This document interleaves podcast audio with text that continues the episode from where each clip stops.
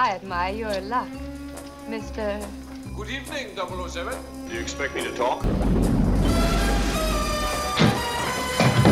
I never joke about my work, 007. Spectre, Special Executive for Counterintelligence, Terrorism, Revenge, and Extortion. James is for tombstones, baby. Y'all take this monkey out and waste it now. The name's Bond. James Bond. Då var vi tillbaka igen med Bond, James Bond 007-tema här på Filmfett Solo. Och eh, jag har spelat in det avsnittet tidigare, men jag tyckte jag blev ganska tråkig mot slutet, så jag ska försöka hålla mig lite mer engagerad den här gången. När vi dyker oss ner i Daniel Craigs installationer, så vi är inne i alla hans fem, tror jag det blir, filmer just nu, så det är ganska mycket att kötta oss igenom. Och jag kommer även prata om den sista filmen som är ute på bio just nu, som heter då No Time To Die. Eh, så den sista filmen jag kommer prata om. Och det är nog den enda filmen i den här serien som jag inte kommer spoila allt för mycket. För jag har ju respekt för mina kära lyssnare, de få som är kvar och lyssnar på den här ädla podden. Och eh, ni får gärna höra av er och skriva i så fall eh, om ni undrar hurdant jag tyckte om vissa element i den senaste filmen. Men annars är jag ändå ganska glad att det finns inte så mycket att säga egentligen om No Time To Die. Det behöver inte betyda att det är en negativ upplevelse, utan det kan bara betyda att det finns inte så mycket för mig att avslöja som jag tycker är värdefullt eller eh, nödvändigt. Men de andra filmerna kommer jag troligtvis att avslöja ganska mycket om. För om ni inte redan visste det så är det så att Daniel Craigs filmer hänger ihop. Alla, samtliga filmer. Vilket kan vara ganska jobbigt, men vi kommer till det också, vad jag tycker om det. Förhoppningsvis kommer vi komma dit i alla fall. Det är ganska mycket att täcka och många filmer att prata om, så vet ni vad? Jag tycker vi sätter igång direkt. Med hans första installation, Casino Royale från 2006. Baserad på en bok av ehm, um, Ian Fleming. En av de första filmerna som någonsin blev filmade var ju till och med hans Eh, baserat på hans bok. Det, det, var ju först och främst den här svartvita tv-specialen Casino Royale. Det har för mig James Bond var amerikan, om jag inte minns fel. Och han slogs i det fallet mot Andy Schiffer som spelades av Ja, det är ju han den här tyska skådisen med de här konstiga ögonen. Vad fan heter han nu igen? Han är med i M. Peter Lore, har jag för mig. Jag vill minnas att det var han som var med i den, i alla fall. Och så finns det den här spoof-parodin på James Bond då, som heter Casino Royale från typ 1960-talet någon gång. Eh, och den ska ju vara rätt jävla värdelös. En inofficiell James Bond-film. Eh, verkar vara lite sådär neddrogad och bizarr. Inte särskilt kul, det tror jag inte i alla fall. Men eh, Casino Royale från 2006 var den första sån här seriösa tagningen kan man väl säga på boken då, av Ian Fleming. Och Daniel Craig tog över rollen efter då Brosnan. För Pierce Brosnan fick kicken.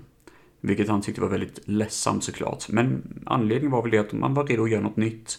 Han var lite gammal och man kände väl att eh, anställa ny James Bond. Även om Brosnan faktiskt var en kassako eh, när det kom till 007. För det var ju verkligen, herregud, hans filmer var ju verkligen gigantiska när de kom ut. Även om de kanske inte var så bra kvalitetsmässigt. Men eh, här Craig tog över. Och eh, han vann rollen över Hugh Jackman. Och eh, Clive Owen, bland annat. Och några andra kända skådespelare. Clive Owen som James Bond hade varit ganska kul att se. Det är synd, för nu tror jag väl han är runt 50 nästan, måste han väl nästan vara. Så han är nog lite för gammal för att spela James Bond i det här fallet. Om man inte ska göra James Bond gammal efter då Daniel Craigs era. Men eh, i alla fall, det var väl tänkt sig att eh, han skulle vara rollen ett tag, men så föll då rollen till slut på Daniel Craig. För han ville ju göra en mer seriös, hård och mer jordnära agent. Vilket var den nya idén som alla ville gå efter. De ville gå efter något mer jordnära, efter något som inte är lika bisarrt och skumt som den förra filmen var, Dine of a Day. Det var dags helt enkelt för något nytt, något fräscht, något eh, lite mer jordnära och nära böckerna. Och det handlar då om en terroristbankir som heter Le Chiffre. Som, eh, ja, spelas då av Mads Mikkelsen. Och han lurade till sig rollen, enligt vad jag hört i alla fall, enligt ryktesvägar. Så sa han då att han var jättestort James Bond-fan, men i verkligheten efteråt så visade det sig att han typ inte brydde sig ett skit om James Bond. Så det är ganska kul, det har man ändå respekt för, dansk jävlen. Eh, men han gör ett bra roll som Le Chiffre, även om kanske han är ganska intetsägande. Eh, som skurk. För Le Chiffre är en bankir för eh, terrorister som eh, han då hjälper och assisterar ekonomiskt. Och 007, den nya James Bond, den nya agenten för MI6. För det här är en reboot, så då berättar man då att det här är hans första case som agent för MI6. Eh, så 007 har precis dödat sina två första mm, eh, offer innan filmen börjar. Och eh, han ska då jaga tag på Le Chiffre vi har också en Jesper Christiansen, eller Christensen, jag kan inte uttala namnet, jag tror också han, han är säkert också dansk, som spelar då en karaktär som heter Mr. White, som dyker upp senare under Daniel Craigs filmer. Men han är också sån här mystisk, vem fan är han? Typ av karaktär. Intressant början på honom, men fortsättningen på honom i resten av serien är ganska intetsägande, enligt mig då. Men eh, ja, eh, Bond åker då till ett kasino för att spela mot Le Chiffre och förhoppningsvis kunna vinna åt sig alla pengarna som man har, vilket låter som en ganska puckad idé, men skitsamma. Det, det är något mer avancerat än vad jag kan. Jag bryr mig inte ett skit om ekonomi, så jag har ingen jävla aning om de detaljerna. Men Vesper Lynd dyker upp som en finansagent för något departement då som jobbar tillsammans med 007 för att ta fast denna Le Chiffre. Och de blir ju eh, tillsammans Eh, under filmens gång, James Bond och Vesper Lynd. Um, och det är ganska kul. Så det är mycket kärlek i den här filmen, det är mycket romans och det är ganska lite spionfilm, ärligt talat. Den är väldigt lågmäld på den stunden. Det fanns ett element exempelvis där man tror, i alla fall jag trodde att vi skulle få en biljakt. Men nej, den var ju över ganska snabbt och jag var ganska besviken på det när jag såg denna filmen första gången. Sen så vet jag inte när ni såg den första gången, men jag hörde om det jättemycket i högstadiet om James Bond, om Casino Royale och jag var fett taggad. Så när jag såg den var jag ganska besviken, för jag ville se de här mer roliga äventyrsfilmerna och det här var ju raka motsatsen typ. Det var ju mörkt som fan. Det, det, är mycket sådana här brutala avrättningar som Bond gör. Han är ju inte den coola agent man vill att han ska vara. Jag menar, han spränger för fan en snubbe på en flygplats. Han, han bara spränger skiten ur honom. Bara hopp, okej. Okay. Um, det är väl kul actionscener, men inte sådär jätteminnesvärt enligt mig. Den som jag minns mest, Eh, som är kanske mest Bond-moment, är när James Bond jagar efter skurkar i ett hus i Italien. Och det håller på att rasa ner under vattenmassorna i Venedig. Vilket är skitcoolt. Eller, ja det är väl Venedig de är i. Det, det, det är den staden där är vatten i alla fall. Jag kan fan inte geografi. Men skitsamma, de är i den staden och han springer in i ett hus och jagar efter några skurkar som har kidnappat Vesper. Samtidigt som det här huset håller på att sjunka ner i vattenmassorna. Så det är coolt. Det är en jävla cool scen. Och enligt mig den bästa. Sen vet jag att många tycker väldigt mycket om den här eh, scenen då han springer efter och jagar en person via parkour-stil. Någonstans i något afrikanskt land, tror jag säkert det är. Och springer upp på olika skyskrapor, eller de springer upp på sådana här mm, byggnadsställningar och sånt. Och visst, det är kul för sin stund. För 2006 var ju parkour jävligt känt, men nu tycker jag det känns ganska mesigt, typ. Det är likadant som vissa filmer idag, inklusive den senaste filmen No Time To Die, har en scen då allt ska filmas i en tagning. Så att det ska se ut som att oj, jävlar vad de har tränat för den här rollen, typ. Och sånt är kul. Men det är också lite tjatigt på något vänster. Det är lite sådär, när, alla filmer gör det så blir det lite ointressant och enligt mig oengagerande. Det blir som kaka på kaka, man har gjort det förr. Alla filmer behöver inte göra en one take scene. Men eh, ja, det är det nya som är hett på, eh, på vita duken. Och eh, det var lite grann som att Matrix gjorde slow motion jävligt stort under 2000-talet, men idag är det bara campy, typ. Så lite grann så är tyvärr Casino Royale, att det är lite av en produkt av sin tid. Jag vet att många tycker att Det här är en, en av de bästa Bond-filmerna och visst, den har ju bra element. Den, den är snygg, den har coola miljöer och en hyfsat bra story. Och vi har ju Mads Mikkelsen som skurk, som sagt var, men jag vet inte fan, jag, jag får ingen riktig känsla av filmen som man kanske hade hoppats på. Kanske för att jag känner mig så ny och fortfarande en dag nyfödd på idén om att göra om Bond och göra om hans universum och göra det som down to earth. Jag vill ha det här lite mer äventyrliga, lite mer humoristiska, lite mer tongue in cheek. Men det får vi ju tyvärr inte riktigt se. Eh, sen tycker jag väl om Vesper Lynd, hans eh, flickvän i filmen. Och eh, introlåten är ju såklart fantastisk. You know my name av Chris Cornell är en jävligt bra låt. Enligt mig är en av de bästa Bond-låtarna. Och det är kanske mest Bond-aktiga i hela filmen, i min mening.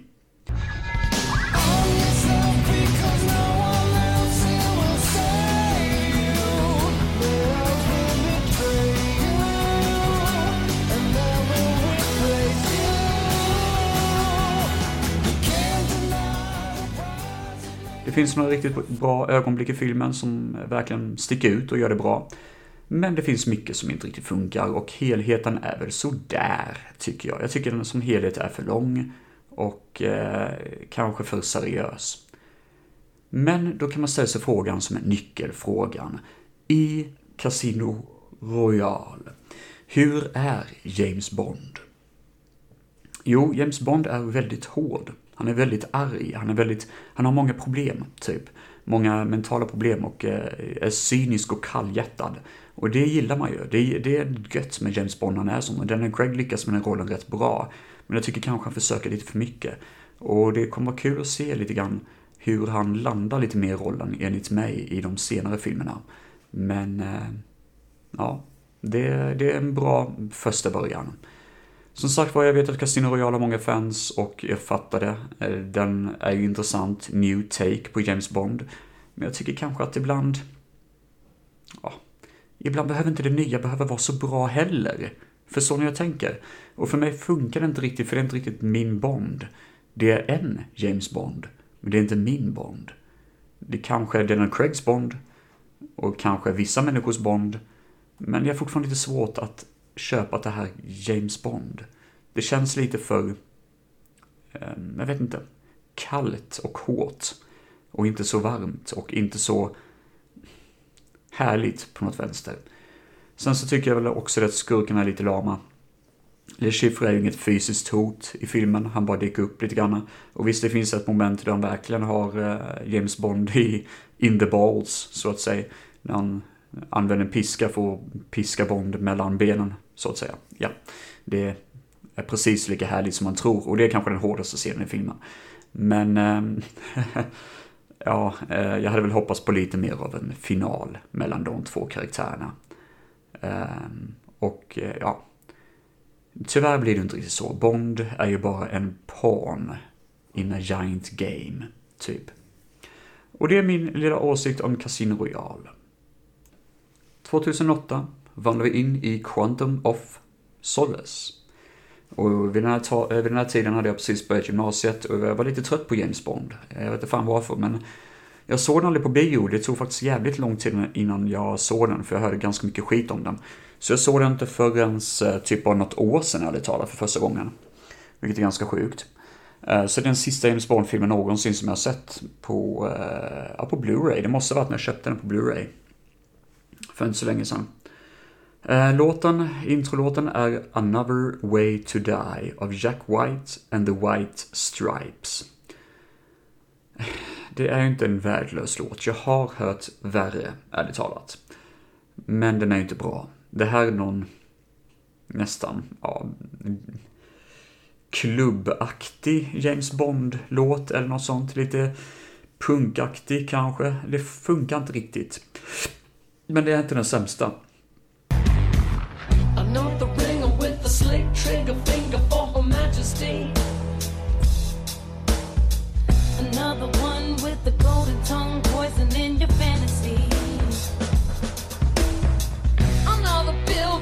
Killer turn a thriller to a tragedy.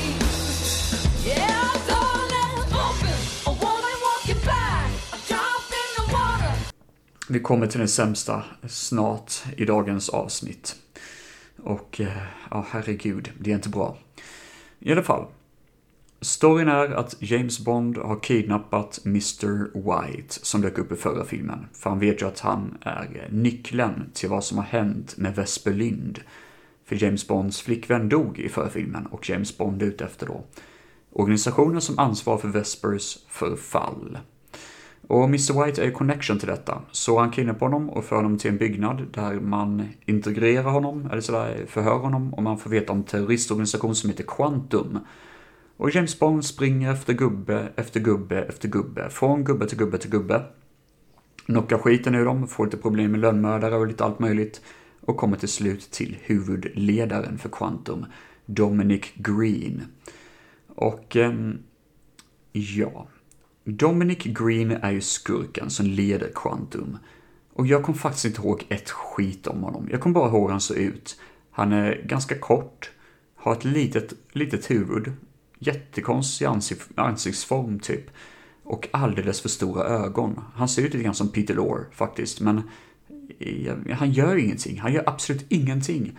Han är en person som skall vara en affärsman och har någon typ av connection till Spectre, får vi veta senare i Daniel Craigs universum. Men det är ändå liksom det, vi får inte veta ett skit om Dominic Green. Jag kommer inte ens ihåg vem skådisen är, ärligt talat. Jag har googlat upp hans namn, men det var ju fan omöjligt att uttala.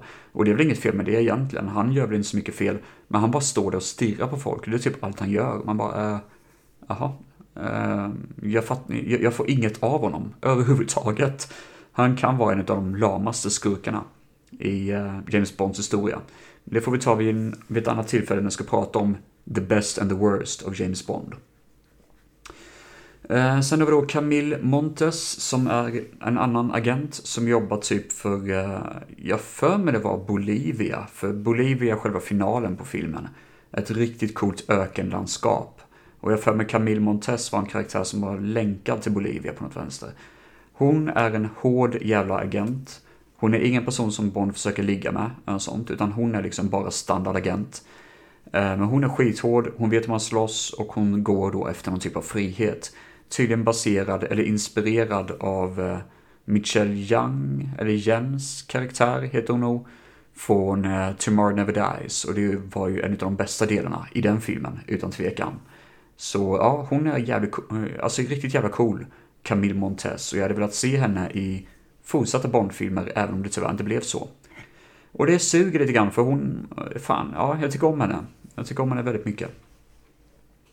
Den här filmen hade mycket problem med eh, nya manus och nya rewrites och nya regissörer som skulle kliva in och ta över rollen efter varandra. Eh, det var någon regissör som skrev upp sig och sen så slutade han och så håller på så hela tiden tills man hittade den riktiga regissören.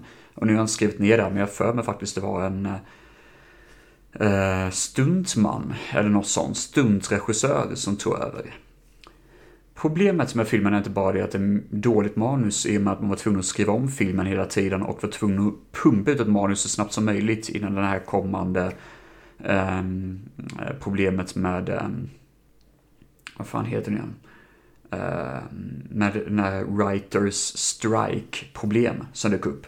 Så man var tvungen att pumpa ut det manuset så snabbt som möjligt och ja, det gick ju som det gick helt enkelt. Så manuset är tomt, manuset är verkligen halvfärdigt när man filmade och spelade in filmen och under filmens inspelningar fick man göra om en massa saker. Jag för mig till och med läst någonstans att Bond, alltså himself, Daniel Craig, fick skriva mycket, vilket han bara sa själv att jag har ingen eh, filmförfattare, jag kan inte det här liksom. Så det är ganska intressant. Um, ett annat problem med filmen är det att det är mycket action, det är mycket dussin action. Väldigt mycket suddig action har skrivit. Det är coolt att kolla på, uh, och innan jag gjorde det här avsnittet så kollade jag faktiskt på några sådana inspirerande videos om James Bond. Tributes, som man kallar det för. För att få lite känsla av det. Och jag kommer ihåg vissa actionscener, men det jag såg enligt tributen var väldigt välgjorda. Det var coola vinklar och så. Men problemet är att när man ser filmen som helhet så är det extremt snabba klippningar. Så även om filmen är coolt foto och riktigt snygg att kolla på visuellt så är det tyvärr väldigt många rappa, jobbiga klippa, äh, klippningar i filmen som gör att det är svårt att hänga med. Jag kan dra ett exempel att man får se i lacken på James Bonds bil hur det kommer en annan bil bredvid honom och ska skjuta ihjäl honom. Och det är så jävla snyggt. Men fotot var kanske i mikrosekund och blinkar du så missar du det. Och sånt suger ju, bokstavligt talat. Det suger som fan. Och det var väl en sån sak som actionfilmer gjorde under 2008. Lite grann som Taken och de filmerna. Det är väldigt mycket Taken över det och... Eh, alltså varför kan inte Bond vara Bond? Varför måste man ta inspiration från andra filmer? Jag fattar inte det. Oh. vi får en referens till Goldfinger, då en kvinna hittas dränkt i olja i en säng, precis som i Goldfinger, fast då var det en kvinna som var dränkt i guld. Och många människor tycker kanske det är jättedåligt. Jag tycker faktiskt det var en ganska cool scen. Jag tycker det funkade i filmen. Även om man inte kommer ihåg varför hon hittades dränkt i olja. Men det är en cool scen i alla fall. Det här kanske är den enda Bond-filmen då vi får se en slutjakt där James Bond springer efter huvudskurken, Dominic Green, i en riktigt cool jäkla miljö. Det, det är som skurkens onda bas. Och han springer efter honom, han skjuter och de slåss med typ yxa och allt möjligt och det är så jäkla coolt. Det är enda gången Daniel Craig faktiskt hade en fistfight mot en av hans skurkar. Alltså en av huvudskurkarna. Och jag gillar det väldigt mycket. Ehm, det, det, det är coolt, det är kul och det är hetsigt. Även om det kanske är en liten fistfight så känns det ändå hårt. Och nu måste jag faktiskt avsluta hur Bond tar död på skurken. För det här kan vara en av de bästa dödsskurkarna jag sett. James Bond kör ut eh, Dominic Green ut i, eh, mitt ute i öknen. Han ligger bak eh, sätet på en bil. Öppnar upp eh, sätet och slänger ut honom i öknen och säger att vart du än går så har du en vecka att ta dig till civilisation. Har du tur så överlever du, typ. Sen slänger Bond en eh, burk med Engine Oil, tror jag det är, motorolja, till då eh, Dominic Green och säger här, här får du. Du var kanske några timmar om du dricker ur den, men det är den enda substans du kommer få av mig, typ. Sen sticker Bond och eh, sen senare i filmen får vi höra då att eh, Dominic Green hittades mitt ute i en öken med någon typ av eh, olja i sin magsäck. Och eh, det gillar jag väldigt mycket. Det är coolt, det är häftigt. Så många människor hatar Quantum of Solace och tycker det är en av de sämsta filmerna. Det tycker inte jag. Jag tycker det är en ganska kort film. Jag tycker det är en ganska underhållande film. Actionmässigt så finns det någonting där som jag ändå tycker är helt okej. Det är kanske inte är någon film jag kommer minnas särskilt mycket, men det är en film jag ändå liksom har någon typ av respekt för. Och jag gillar att det, det är liksom mer hårt jakt, hämndfilm. Och det funkade kanske också enligt fansen bättre i License to Kill. Men eh, jag vet inte fan, det är någonting med den här filmen som gör att den sticker ut tillräckligt mycket för att jag ändå ska respektera den. Då är frågan, hur fan är James Bond? Han är helt okej. Han är argare, han är surare och han är ute efter hämnd, han vill bara göra smärta. Han vill bara få ett avslut på vad som hände med Vesper Lynd och ta reda på hela den historien. Och man får ett avslut på det hela. Så, ja, Bond är argare, han är sur och vresig och han gör ett ganska bra arbete. Men jag saknar ju ändå Bond som Bond. Lite mer, ja, lite mer avslappnad, kanske lite mer stilig. Gör jobbet klart, man behöver inte vara så jävla sur hela tiden. Och vet ni vad? Vet ni vad? Nästa film är kanske den enda som inte riktigt knyter ihop säcken med Quantum of Solace och Casino Royale, utan nästa film är faktiskt väldigt fristående till skillnad från de andra i Daniel Craigs filmkategori. Och det är därför, det är därför mina damer och herrar, som jag räknar som en av de bästa filmerna i James Bonds franchise. Jag pratar om Skyfall från 2012 och vi kommer analysera de andra anledningarna till att det är en av de bästa Bond-filmerna. I'd like to start with some simple word associations. Just tell me the first word that pops into your head. For example, I might say day, and you might say Wasted. gun, Short. agent, Provocateur. woman, Provocatrice. heart, Target. bird, Sky. M. Bitch. Sunlight. Swim. Moonlight. Dance. Murder. Employment. Country. England. Skyfall.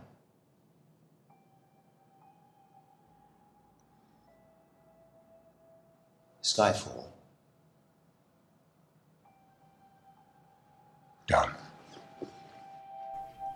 Vi måste, vi bara måste dyka oss ner i låten av Adele med Skyfall. Det här är en bra jävla låt. Inte bara bra, det här är en av de bästa låtarna. Det är tungt, det är 007, det är mörkt, men det är ändå 007. De hittar den balansen som är nästan till konstverk att kunna hitta. Och de nästkommande två filmerna jag kommer att prata om misslyckas ganska hårt med det. Men Adele lyckas fånga hjärtat och gjorde en sån otrolig låt som spelades konstant på radio i flera år efteråt. Kanske till och med än idag. Jag lyssnar inte så mycket på radio längre, men ni förstår nog hur jag menar. Så, ja, var fan ska vi börja någonstans? Um, storyn är att James Bond misslyckas med ett uppdrag, vilket gör att han förmodas vara död av MI6. Och efter typ sex månader så kommer han tillbaka i tjänst när han inser att MI6, hans huvudbas, har blivit under attentat av en okänd gärningsman. Han är alkis, han är out of shape, han är helt enkelt sliten och han gör vad han kan för att skydda MI6 och skydda sin chef M. För någon anledning så känner M sig hotad av en okänd karaktär och den enda personen hon vill vända sig till är James Bond, som hon känner är den enda personen som kanske, möjligtvis, kan stoppa vem det nu är som är ute efter henne. Så det här är intressant. Det här är kul. Redan nu så svaret på frågan hur är Bond? Bond är sliten, Bond kämpar, Bond försöker tänka, Bond försöker inse det att hur fan gör jag nu när jag har blivit äldre? Hur fan gör jag nu när jag ska försöka besegra den här skurken som man inte ens vet vem det är? Och när M är i fara. Så det här är bra, mina damer och herrar. Det här är riktigt bra. Och Bond, Daniel Craigs Bond är tillräckligt sliten, men ändå tillräckligt mycket av en mer tillbakahållen person. Han är inte lika arg som han var innan. Han är mycket mer gåpåig. Han är mycket mer liksom stilig. Och han har den här balansen mellan alla olika James Bond sedan tidigare och lyckas göra sin egna roll. Helt fucking outstanding. Jag fattar inte hur han lyckas göra det. Det är, eh, ja, ett jävla mästerverk, rent ut sagt. Så skurken i rollen som eh, James Bond slåss mot spelas av Javier Bardem. Om jag nu uttalar det rätt. Javier Bardem. Och jäklar vad snabbt jag sa det. Javier Bardem. Han spelar skurken Silva. Och eh, det här är enligt mig den bästa skurken som Craig någonsin slåtts mot. Han, eh, han är en hård, sliten människa som känner att M och MI6 har förrått honom. Och han går emot MI6, han går emot Storbritannien och han vill bara ha hämnd mot M. Så det är väldigt personligt, samtidigt som han känner någon typ av dragning till James Bond. Det finns faktiskt en scen där han försöker förföra James Bond och börjar röra hans knä och smeka lite grann. Och så säger han typ eh, Eh, uh, there's a first time for everything. Och Bond säger oh, då, What makes you think this is my first time? Det är coolt. Det är, eh, det är som sagt var det här Bond back in business. Då har vi då en riktigt cool skurk, men det negativa är att vi får ingen strid mot den här agenten. Jag vill ha James Bond, en sliten James Bond och ha en fistfight mot Silva. Det får vi tyvärr inte. Men Å andra sidan, James Bond kanske är trött på att slåss hela tiden och vill bara ta slut på honom ganska snabbt. Men det är också en sån sak, det är nog det enda negativa med filmen, vad jag kan komma på. Ehm, det finns en annan negativ sak också. Det är att det läcker ut identiteter på olika agenter som har blivit eh, sådär outade världen över. Och det här är någonting som inte nämns något mer i hela filmen. Det enda man vet är att man måste få tag på Silva för att kunna stoppa det här läckaget då. Eh, men eh, sen nämns det aldrig mer det här med agenternas identitet och sen läcks ut till allmänheten. Bara hopp, that's it. Vad får vi då för coola miljöer som Bond besöker? Ja, vi får ett kasino i Shanghai. Jag för mig det är Shanghai i alla fall. Mitt ute till havs, mitt ute ingenstans. Med snygga sådana här drakar och snygg dekor. Otroligt jävla vackert är det. Och... eh, ja, det, det är nice. Jag är för mig det var Shanghai. Nu blir jag faktiskt osäker. Men det, det är något asiatiskt land i alla fall. Och det, det ser riktigt nice ut. Vi har en ehm, byggnad mitt ute i Skottland. En övergiven byggnad mitt ute i ingenstans. Och det är den byggnaden som kallas då för Skyfall. Och är referensen till filmens titel. Varför får ni veta själva om ni ser filmen. Vi har en neondränkt byggnad mitt ute också i Shanghai för mig där. Där James Bond infiltrerar byggnaden för att försöka ta fast en lönnmördare. Som att offren ska skjuta på andra sidan byggnaden. Och det är riktigt snygg miljö. Det är mycket sån här dansande neon och lampor som lyser överallt. Det ser så jävla vackert ut. Det går inte ens att förklara det som Oh, levande mål, eller levande liksom, en levande målning är det. Det är så vackert är det. Vi får en öde ö som jag för mig utspelar sig mitt ute i Ryssland eller kan vara också Asien någonstans. Och jag för mig det var någonting att det spreds något sjuk, eh, någon sån här, något virus från ett närliggande sjukhus ehm, under typ 50-talet, vilket gjorde att man övergav ön.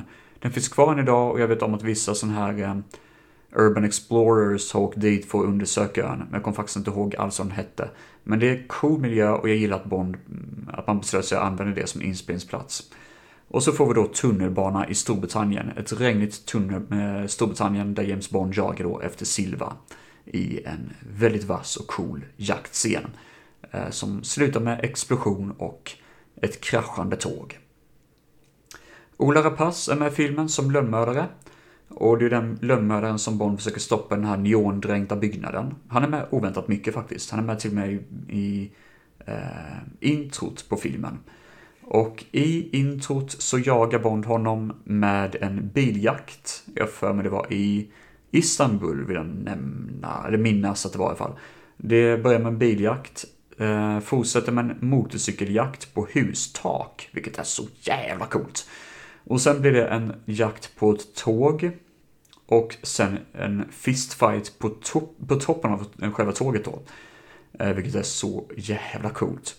Andra karaktärer vi får se är Moneypenny som är med i filmen då. Eh, hennes första film i en Daniel Craig-film i alla fall. Och hon tycker jag väldigt mycket om. Spelas denna gången av en afroamerikan. Och eh, hon är kanske mest intressant ärligt talat, Moneypenny, för jag har ju aldrig gillat henne innan. Men här får hon ju en karaktär. Här är hon inte bara snygg och ser ung och söt ut, här är hon ju faktiskt en person. Vi får en ung Q också som hjälper James Bond med lite små devices och även hjälper honom lite grann i de senare filmerna också, så det är kul. Ehm, ja, det finns väl inte så mycket mer att säga där. Vi, får en final som är väldigt lik Ensam Hemma. Där det sätts upp lite fällor och sånt i en lokal som detonerar och håller på för att eh, få slut på skurkarna. Jag vet att vissa tycker det är för löjligt, men jag tycker faktiskt det är skitcoolt. Jag tycker det är riktigt nice och jag gillar att Bond använder sin list för att sätta upp de här fällorna och eh, ta fast då Silva. Eh, jag, jag gillar det, det funkar faktiskt i den här filmen. Hur är då James Bond? Jo, just det, fan jag har redan pratat om det. Han är ju alkis och nedsliten, men ändå liksom charmig och har ändå liksom, han byggs upp lite grann. Lite grann som i The Dark Knight, typ att han byggs upp och kommer tillbaka, back in shape. Ja, men jag gillar den, Skyfall är en jävligt bra film och enligt mig den bästa filmen från 2012, eller en av de bästa, det kom ut jättebra filmer det året. Um, Holy Motors exempelvis. Nej, men det här, det här är en bra film. Det är en av de bästa Bond-filmerna. Jag tycker att eh, den är riktigt cool. Det, det var den här missade subplotten med agenternas identiteter som läggs ut. Och det var att Silva inte har en fistfight mot James Bond. Men utöver det en riktigt sweet movie. Då landar vi på år 2015. The Writings on the Wall av Sam Smith spelas på radio och eh, den låten i sig är ju en av de sämsta Bond-låtarna jag någonsin har hört. Så jag var hälsosamt skeptisk. Sen gick jag till bio. Jag åkte dit och jag såg Spectre på vita duken. Och jag var uttråkad. Men jag tyckte inte alls den var bra. Jag tyckte den var värdelös. Jag tyckte den var jättedålig. Det här är en av de sämsta filmerna. Eh, tillsammans med en av de sämsta introlåt texten någonsin har hört, Writings on the Wall. Jag fattar inte varför folk gillar Sam Smith, han bara wailar ut sin monolog hela tiden, eller sin, sin eh, vad heter det, mm, eh, sin låt hela tiden. Han bara Writings on the wall. Uh, jag dör, för fan vi hatar wail. Det är det äckligaste. Uh, om man inte har en sån här rockig, häftig låt så, fy fan vad jag hatar det. Sam Smith, jag är ledsen men jag har så jäkla svårt för honom. Eh, När jag såg den här, eh, för att komma in lite grann i känslan igen, och eh, så får jag se om såna här tributvideos som jag pratade om innan. Och det gjorde jag med den här, i det här fallet med Spectre. Och herregud, alltså jag var tvungen att stänga om musiken, jag, kunde, jag klarade inte av det. Jag tycker den är så jävla hemsk den. Det här är ögoncancer för fan. Usch. Ja, storyn är ju då att James Bond upptäcker en, en märklig organisation som heter Spectre, han fattar inte riktigt vad det är. Men när han väl kom in längre in i filmen så fattar han att de ligger bakom all skit han hittills varit med om. Så den här filmen connectas med Skyfall, Quantum of Solace och eh, Casino Royale. Jag för mig ifall de nämner Quantum of Solace, jag minns inte riktigt, men jag för mig det. Um, uh, oh, God. Varför ska man connecta de här filmerna? Jag, jag blir så jävla sur på det. Jag ville bara ha precis som i Spectre, att det, eller som i Skyfall, att den bara fortsätter med en ny story. Spectre behöver inte connecta med de andra filmerna. Man ska komma in och bara ha kul och känna att James Bond är uppe och slåss mot en ny fiende och den här gången är det faktiskt Spectre, vilket är spännande. Sen titeln på filmen. Nu vet jag att det här är liksom nitpick. Men vem fan döper en film till Spectre? Kan du inte hitta på något roligare liksom? Ja, jag ska väl säga att den nya titeln på No Time To Die är också jävligt hemsk. Kan man, alltså, kan man inte ha en sån här riktigt cool, bra låt, typ... Mm, The Black Sheep is Falling, eller något sånt. Alltså någon cool titel på filmen som gör att man bara oh, det här, vad menar du med det? Men Spectre, när kan man James Bond, då vet man om allting. Ja, det handlar om Spectre. Big Bloody Fucking Do. Spectre leds ju också av Ernst Dever Blofeld. Och han har ju varit med i många Bond-filmer. Um, vilket i sig är tråkigt, för jag vill ju, jag vill ju ändå tycka om Ernst Terry Blofeld. Han är ju skitbra i Inom R.C. Secret Service. Uh, enligt mig den bästa uh, med Ernst Devereaux eh, i alla fall. Ja, i och för sig den är jävligt bra också, den uh, You Only Live Twice. Där är Spectre överlag väldigt bra. Men här är det Christoph Waltz som spelar rollen. Och tycka vad fan är vi om Christoph Waltz. Han är säkert en jättebra skådis, jag har inte sett så mycket med honom. Men här... Fan vad han phonit in. Det är som att man har slängt in en trött jävla Nicolas Cage. Som sitter där och bara halvler och drar några lines eh, och dialog utan att faktiskt vara intressant. Jag tycker det här kanske är den sämsta presentationen. Nej, det är det faktiskt inte, men det är en av de sämsta presentationerna av en skurk jag sett i James Bonds serie. Uh, eh, jättetråkig han. Han blir lite mer intressant när han får ärret över ögat i finalen. Men det är ändå sådär, ja, oh, ja, jag vet inte, nej, jag vet inte. Jag vet inte, okej? Okay? Vi får också en kvinna som dyker upp i filmen. Jag kommer inte ihåg vad hon heter, men jag kallar henne för 007-bruden bara. Det är Mr. Whites dotter, Mr. White som var med i Quantum of Solace. Han är typ döende och eh, 007 springer på hans dotter helt random och de blir typ ihop. Både i denna filmen och i nästa film. Och det är ganska mycket fokus på det i No Time To Die. Jag är inte så jätteförtjust i henne, men jag fattar att vissa personer är det. Jag hade hellre velat ha Camille eh, och James Bond i den här filmen. Men ja, you get what you get, typ. Vi får coola miljöer, vi får episka, coola, snygga vinklar och sånt. Men det är tomt innehåll. Jag vet inte vad det är, men det är någonting som bara känns så tomt när jag ser på det. Jag känner att visst, det är kul att kolla på, men det är inte kul att kolla på typ. Det är liksom bara tomt. Vi får en av de största explosionerna någonsin i ett sånt här Spectre-bas. När James Bond infiltrerar den och springer därifrån så är det en cool explosion i bakgrunden. Men det är ändå liksom... Eh, jag bryr mig inte, för jag, vägen dit är inte värt det. Ingenting är värt det. Och när jag ser det så bara, ah, det ser ut som en fis typ. Det, det, är inte så imponerande att kolla på som man har hoppats på. Och jag vet inte vad det är, men det, det är ingen build-up, det är ingen... Det, det bara händer och that's it, typ liksom. Det, det är så tråkigt är det. Det är så tråkigt, jag kan inte ens komma på en maträtt eller någonting som är likheten med Spectre. Det är lite grann som att höra en låt som är 10 minuter lång.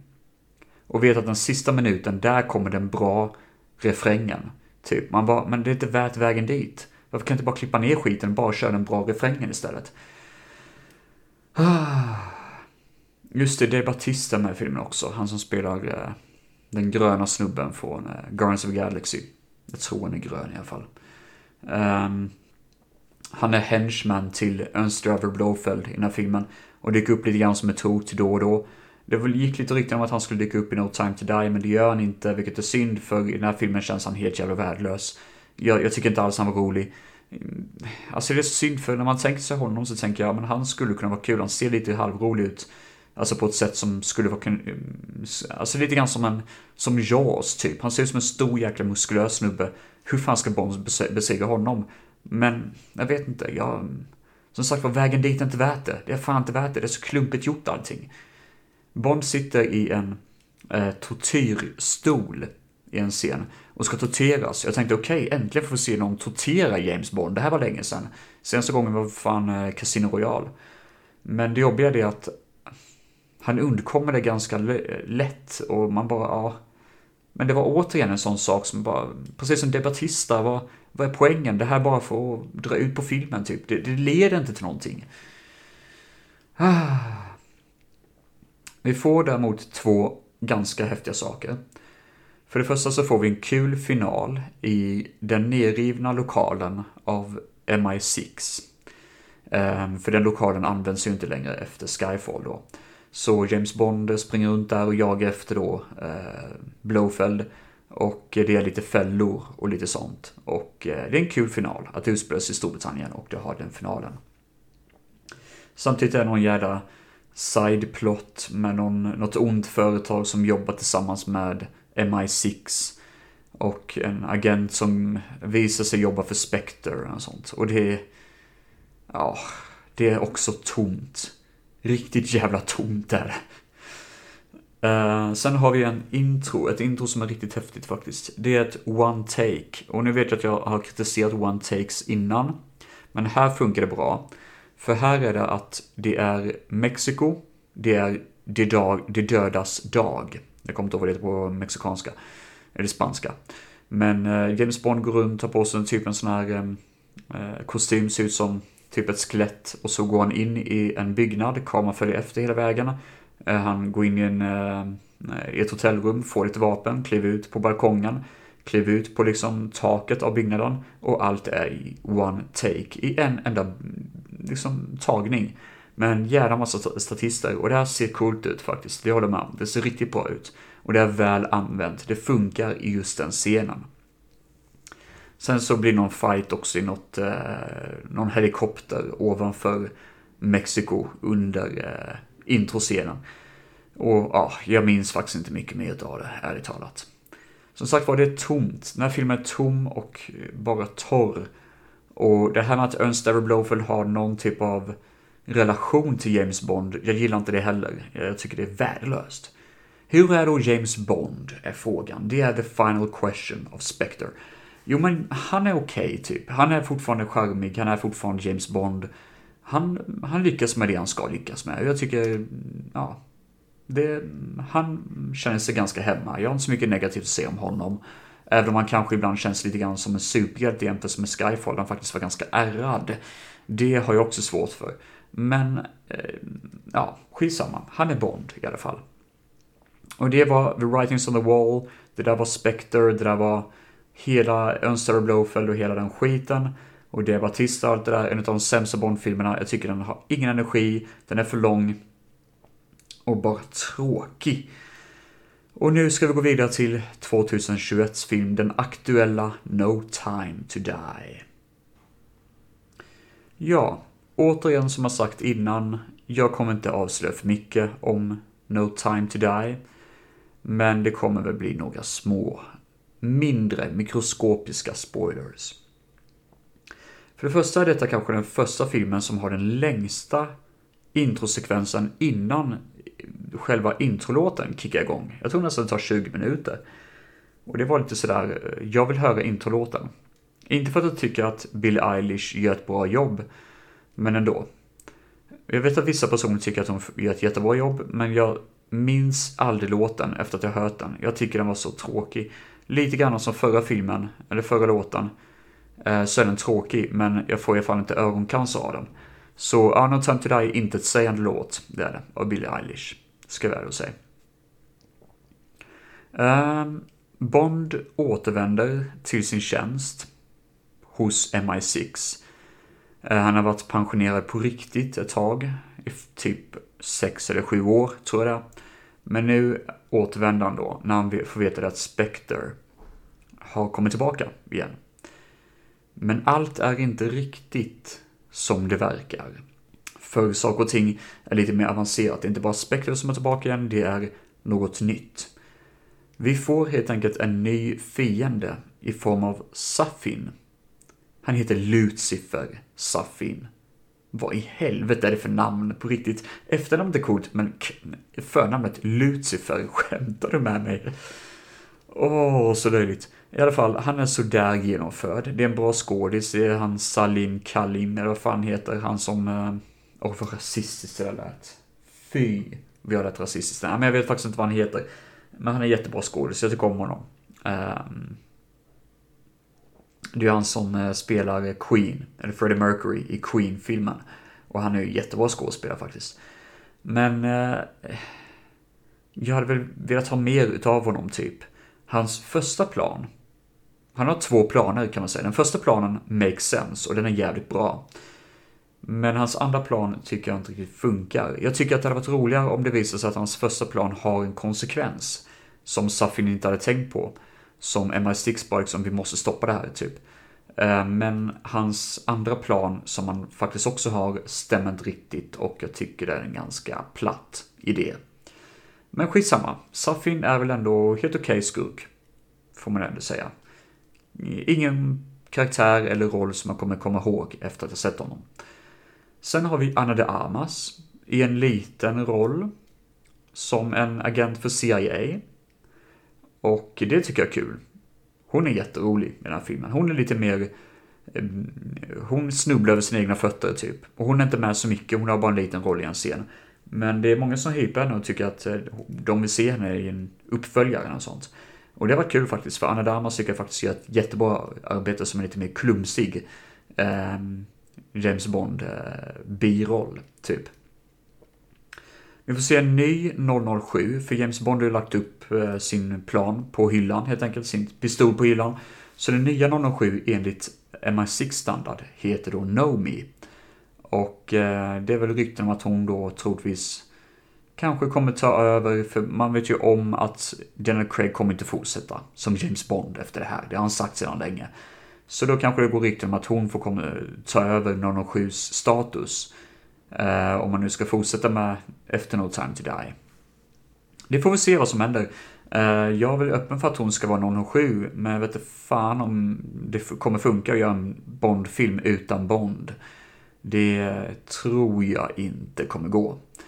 Eh, men det är jag det. Eh, men ja, hon dyker i alla fall upp som 007 då, Know Me.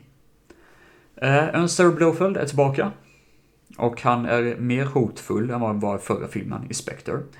Han sitter inne i finkan och är fly förbannad på James Bond och fly förbannad på världen utanför. Men han är mer hotfull. Han gör en sak i filmen som man tänkte att oh, det där var smart. Det där var riktigt smart. Uh, och uh, det var en sån sak som bara liksom, ja men det här gillar jag, det här är... Uh, då, då fick jag upp lite mer respekt för filmen och då tänkte jag, ja men det här kan vara kul. Jag kommer inte säga vad det är, men det är en sån sak som man bara, okej, okay, han är fortfarande med in the game, så att säga. Så den har vissa väldigt intressanta idéer som överraskar oss som tittare. Det är kul actionscener tycker jag. Kanske ingenting som är jätteoutstanding. jätte-outstanding. Jag ska väl säga att det är inte mycket jag minns efter jag sett den. Det var vissa personer, särskilt joblow.com, som är en sida som man brukar följa, som påstår att de, det är vissa element som den här filmen gör i finalen som de tycker är skitbra. Vissa människor tycker den här finalen är asbra. Jag tycker kanske den är lite sådär platt, typ. Men eh, många tycker om det. Och där har vi också en sån scen då det är one take där Bond springer runt och skjuter ihjäl fiender typ till höger och vänster. Men när jag ser den serien så tänker jag bara en sak och jag tänker det att vi får inget fysiskt motstånd. Bond har ingen henchman han slåss mot. Bond bara springer runt och skjuter ihjäl folk till höger och vänster som att det inte vore några problem. Jag vill ha någon skurk som man bara känner, åh oh nej, nu dyker han upp igen. Hur ska Bond lyckas med det här typ? Men nej, det blir inget sånt, utan Bond är för hård. Han är för bra, helt enkelt. Det är mycket drama. Det är mycket fokus på drama, mycket fokus på den här Craigs outing. Det är mycket fokus på att det där ska vara en sista roll. Och det respekterar jag, även om man känner kanske att det drar ut rätt mycket på filmen. Den är nästan tre timmar lång. Hade man tagit bort mycket av dramat och bara behållit actiondelarna, eller inte bara actiondelarna, men klippt ner den lite grann, då hade jag nog faktiskt gillat den mer tror jag och tyckt att den är mer rolig än vad den faktiskt är. Men jag gillar att det är mycket referenser till Honor Majesty Secret Service, som är enligt mig en av de bästa Bond-filmerna. Vi får även till och med höra, kanske den enda spoiler alert Nej, det är inte tillräckligt mycket spoiler tycker jag. Men vi får till och med höra den fantastiska låten av um, Lance Armstrong. Len Lewis Armstrong heter han ju. Som spelar då låten Honor Majesty Secret Service, eller uh, We Have All The Time In The World. Uh, vilket är en väldigt, väldigt bra låt. Och eh, innan jag går in på att eh, avsluta då med att berätta hur jag tycker Bond är. Så kan jag bara säga att introt på filmen eh, med Billie Eilish låt har mycket referenser till de gamla filmerna med Sean Connery. Det vill säga har vi Dr. No-introt, vi har Thunderball-introt, i alla fall i design och look. Och jag för mig till och med det var någon referens till Goldeneye, tror jag. Kanske till och med Goldfinger som jag missade. Så det är kul, det tycker jag är roligt. Um, ja, så det är väl det jag säger där. Så det sista jag ska säga är, hur är James Bond? Daniel Craig då alltså. Ja, han är bra som fan, det är han faktiskt. Han, han lyckas med den här rollen. Det är väl vissa saker som jag känner att det kanske blir för övermekaniserat eller för överdrivet på något vis. Där mot slutet, men det funkar då. Det, det är ändå Bond. Det är ändå Bond och jag tycker han gör ett jävla bra jobb med det manuset han har. Sen tycker jag kanske manuset inte är det bästa heller. Ehm, kunde blivit bättre, i min mening. Men allt som allt, vad tycker jag om No Time To Die? Jag tycker den är stabil. Jag tycker kanske det är en av de bättre Craig-filmerna. Kanske. Ja, skulle man säga. Den är stabil, underhållande och eh, det, det, är en film jag kan tänka mig att se om igen. Eh, och jag har ingenting som jag verkligen hatar med den. Även om det finns vissa saker jag kanske inte är så förtjust i, så blir det inte så löjligt som det skulle kunna bli. Om ni förstår vad jag menar. Och det är väl egentligen allt jag säger om No Time To Die, helt enkelt. Och där så tycker jag att vi kan eh, stämma av lite grann, göra en liten avcheckning med Bond, eh, med Craigs Bond i alla fall. Eh, och gå igenom de fem filmerna i rangordning, vilket jag tycker som är sämst till bäst då. Så den absolut sämsta är Spectre. Alldeles för dåligt manus, alldeles för oengagerad och det känns som att regissören egentligen inte var intresserad av att göra filmen överhuvudtaget. För jag tror det var killen som gjorde Skyfall tror jag. Och jag tror han bara inte brydde sig, det var ett beställningsjobb för honom. Och det märks tyvärr i filmen att det är inget driv. Så nej, där tycker jag verkligen att det, Spectre är en av de sämsta Bond-filmerna. Nästa på listan är då Casino Royale, får jag nog säga. Jag vet inte vad det är, men det är någonting med den här första introduktionen till en ny och hårdare Bond som kanske är lite för annorlunda och lite för utstickande för att jag verkligen ska tycka om den. Jag tycker Bond blev lite mer Bond i Skyfall fram till No Time To Die. Och jag har svårt för det, att Bond inte är Bond i Casino Royale. Låter kanske klyschigt, men det är min åsikt. Och ni får tycka vad fan ni vill om det. Sen på listan så ska jag nog säga Quantum of Solace. Den är okej, okay, underhållande, rogivande. Um, ja, och kanske lite underskattad. Jag fattar varför den inte funkade riktigt, men uh, jag kan ändå tycka den är helt okej. Okay. Jag har ingen, inget agg mot den. Även om det verkligen inte är James Bond eh, ännu heller, så tycker jag väl ändå att det är något ganska underhållande eh, med eh, med allt som inte funkar på något vänster. Det är något med det som jag tycker om. Det är lite grann som en väldigt sliten maskin. som man kollar på, man bara, jag fattar inte riktigt hur den här fortfarande funkar, men den funkar och det är kul att kolla på, typ. Jag vet inte vad det är, men något sånt är det. Och jag tror inte att någon av er förstår ett skit vad fan jag just pratar om. Sen på listan då har vi No time to die. Jag tycker det här är kanske den eh, näst bästa utav Craigs installationer. Eh, underhållande, stabil och rogivande. Vilket gör att jag kanske också inser att Craig är kanske inte den bästa Bond, men skitsamma. Um, jag, tycker han, uh, jag tycker den här filmen lyckas med det den skulle lyckas med. Och jag kände att det var väl värt pengarna. Sist, men absolut inte minst. Best of the best, Skyfall. En riktigt jävla bra film. Väldigt bra manus, väldigt bra idé, väldigt bra utförande. Och eh, så mycket kärlek till den här filmen. Så mycket agent och spionfilm, så mycket originellt material. Ja, jag bara gillar det. Jag, jag bara tycker det funkar jättebra när jag ser den här filmen. Och det är en film jag ofta återbesöker för jag tycker den är så jävla spännande. Den hit all the marks och goes all the way. Ren jävla poesi. Nej, men det här är bra. Det här är okej. Okay. Eh, underhållande och rogivande filmer, eh, i stor del i alla fall. Och eh, ja, det är väl det jag har att säga om James Bond. Och eh, i nästa avsnitt, när det nu än blir, då jag kommer prata om Bond, så kommer jag ha en specialare då jag ska snacka om eh, bästa Bondbrud och bästa skurk och så vidare. Och hela den faderullan. Eh, som en liten recap kan man säga. Samt sätta alla filmerna i någon typ av rangordning utefter hur jag tycker de är. Men det vet fan när det kommer bli, eh, så ni behöver inte hold your breath about that one, utan ni kan liksom chilla lite grann. Någon dag kommer vi komma tillbaka till Bond, det kan jag garantera. Vet ni vad mina damer och herrar, vi har pratat väldigt mycket om James Bond. Och eh, ja, egentligen borde jag runda av dagens avsnitt som det var tänkt sig. Men det här är inspelat lite senare för inser det att vad fasen, det är lika bra att köra lite Miami Vice också för den sakens skull. Så det kommer en liten extra insats till Miami. Och känner ni inte för att lyssna på det, det är bara att stänga av och hoppa till nästa podd av valfritt val. Men ni kommer såklart missa en jävla massa kul info här.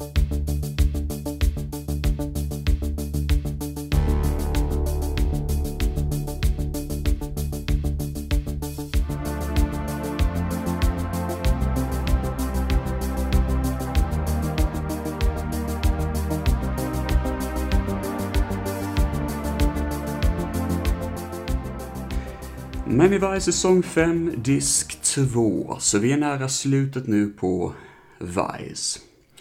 Och första avsnittet heter Borrasca. Och eh, handlar om några latinos som dödas i en brutal shootout på en öppen gata. Där man har typ tunga maskingevär och alla tunga artillerier ni kan tänka er. Och eh, då var det upp till insatsstyrkan med Vice då, poliserna, att ge sig efter de här terroristerna eller ta reda på vad fan det är som händer. För det finns en fanatisk grupp som kallas Boraska vars ledare har samma namn, Boraska, vilket gör det ganska irriterande. Ganska förvirrande, men skitsamma, det är skurkarna i fallet. Och eftersom att ehm, eh, äh, äh, Miss Miami himself, äh, Don Johnson som spelar rollen som äh, Sonny Crockett. Eftersom att Sonny Crockett inte är med i det här avsnittet så är det upp till Switek, Tubbs och Martin Castillo att ta sig an fallet. Eh, de får också hjälp av en charmig latinoinfiltratör. jag kan inte ens uttala namnet, som är väldigt charmig och väldigt mysig, härlig kille. En god vän till Martin Castillo som bestämmer sig då att hjälpa organisationen. Eh, det finns en korrupt snut med i avsnittet också som spelas av Brian James och jag tror tyvärr det här enda avsnittet han är med i, vilket är synd för jag tycker om hans over the top skurkaktiga beteende och det har varit jävligt kul att se en final, eh, ett avslut med hans karaktär, men tyvärr får vi inte det. Så jag hoppas han dyker upp i ett framtida avsnitt av Miami. Ja, det är helt okej. Okay. Det är kul avsnitt, visuellt, snyggt har jag skrivit här. Jag kommer inte ihåg det själv, men tydligen är det det, för det är jag som har skrivit det. Så ja, Braska är ett kul avsnitt, kanske lite tomt men ändå inte värdelöst utan faktiskt ganska, ganska bra, ganska stabilt. Då har vi nästa avsnitt, Line of Fire, som handlar om att Sonny Crockett är i rättegång mot en drogbaron. Och eh, det går ju sådär. Eh, Vice får jobbet att hon ska transportera ett vittne och skydda det här vittnet eh, till Miami från, jag vet inte om det är Los Angeles eller var de befinner sig nu. Ehm, så de ska transportera ett eh, vittne till den här drogkungen. Och det är en hemsk tonåring.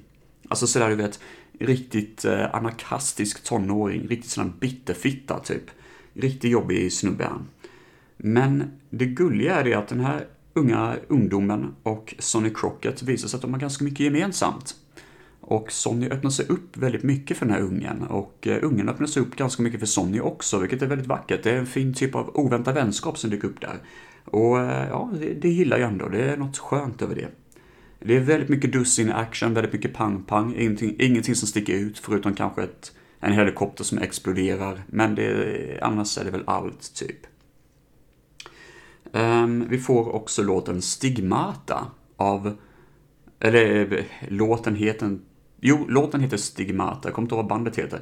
Men det är de som eh, gjorde låten... Eh, ja, alltså låten används också i en film som heter Hardware.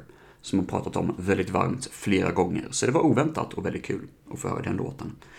Annars eh, ganska halvmysigt avsnitt. Kanske inget mästerverk, men det funkar. Asian Cut är nästa avsnitt då. Och då är det några prostituerade som mördas av en seriemördare.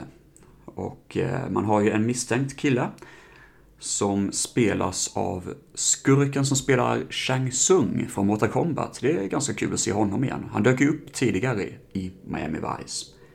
Han har på sig silverhår, vilket gör att man verkligen tror att han är skurken. Men det är tydligen inte honom, utan det är någon annan snubbe som är skurk. Vi får även en biroll i form av en slemmig reporter som lurar folk för att få de bästa skopen. Ett jävla svin, rent ut sagt. Och eh, han lever ju inte särskilt länge, vilket är skönt. Eh, sen har vi Trudy som tvingas eh, gå in i en sån här pervoklubb, typ. För att reda på vem det är som är mördaren av de prostituerade och får en person on the hook som är misstänkt.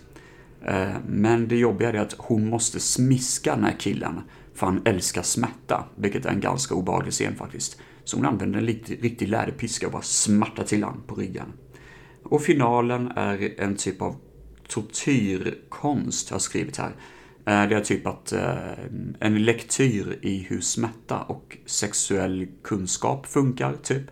Ehm, ja, ja, ganska, ganska intressant idé, men ganska tomt avsnitt. Det känns lite för mellanmjölk för att verkligen funka. Jag var inte riktigt investerad i det, men helt okej okay och ganska småkul idé faktiskt. Eh, sen har vi Hard Knocks som är sista avsnittet där vi eh, springer på Stanley eh, Switek, måste det Ja, Stan Switek är det. Och det är han som är huvudrollen i det här avsnittet. Han har ju aldrig haft en huvudroll själv, vad jag vet. Men det heter Hard Knocks i alla fall och Eh, börjar med en lastbilsjakt där Vice tar sig an några kriminella personer som håller på med illegal spelverksamhet.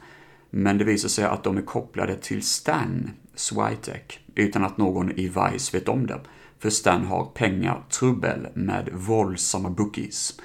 Och Stan blir väldigt negativ, han blir väldigt nere och deppig. Han vill försöka få en bättre chans att ha ett bättre jobb och yrke inom Vice. Han är trött på att avlyssna folk hela tiden. Så han vill ha ett, eh, en ny position inom jobbet och odlar ett deppskägg. Han blir alkoholist och eh, har problem med pengar då helt enkelt med de här Bookies-karaktärerna. Jag gillar det, jag tycker om Stan lite mer efter avsnittet. Det ger honom lite mer av en depth personlighet. Och eh, det var synd bara att det inte kom tidigare i typ säsong 1 eller 2, för då hade jag nog gillat det mer.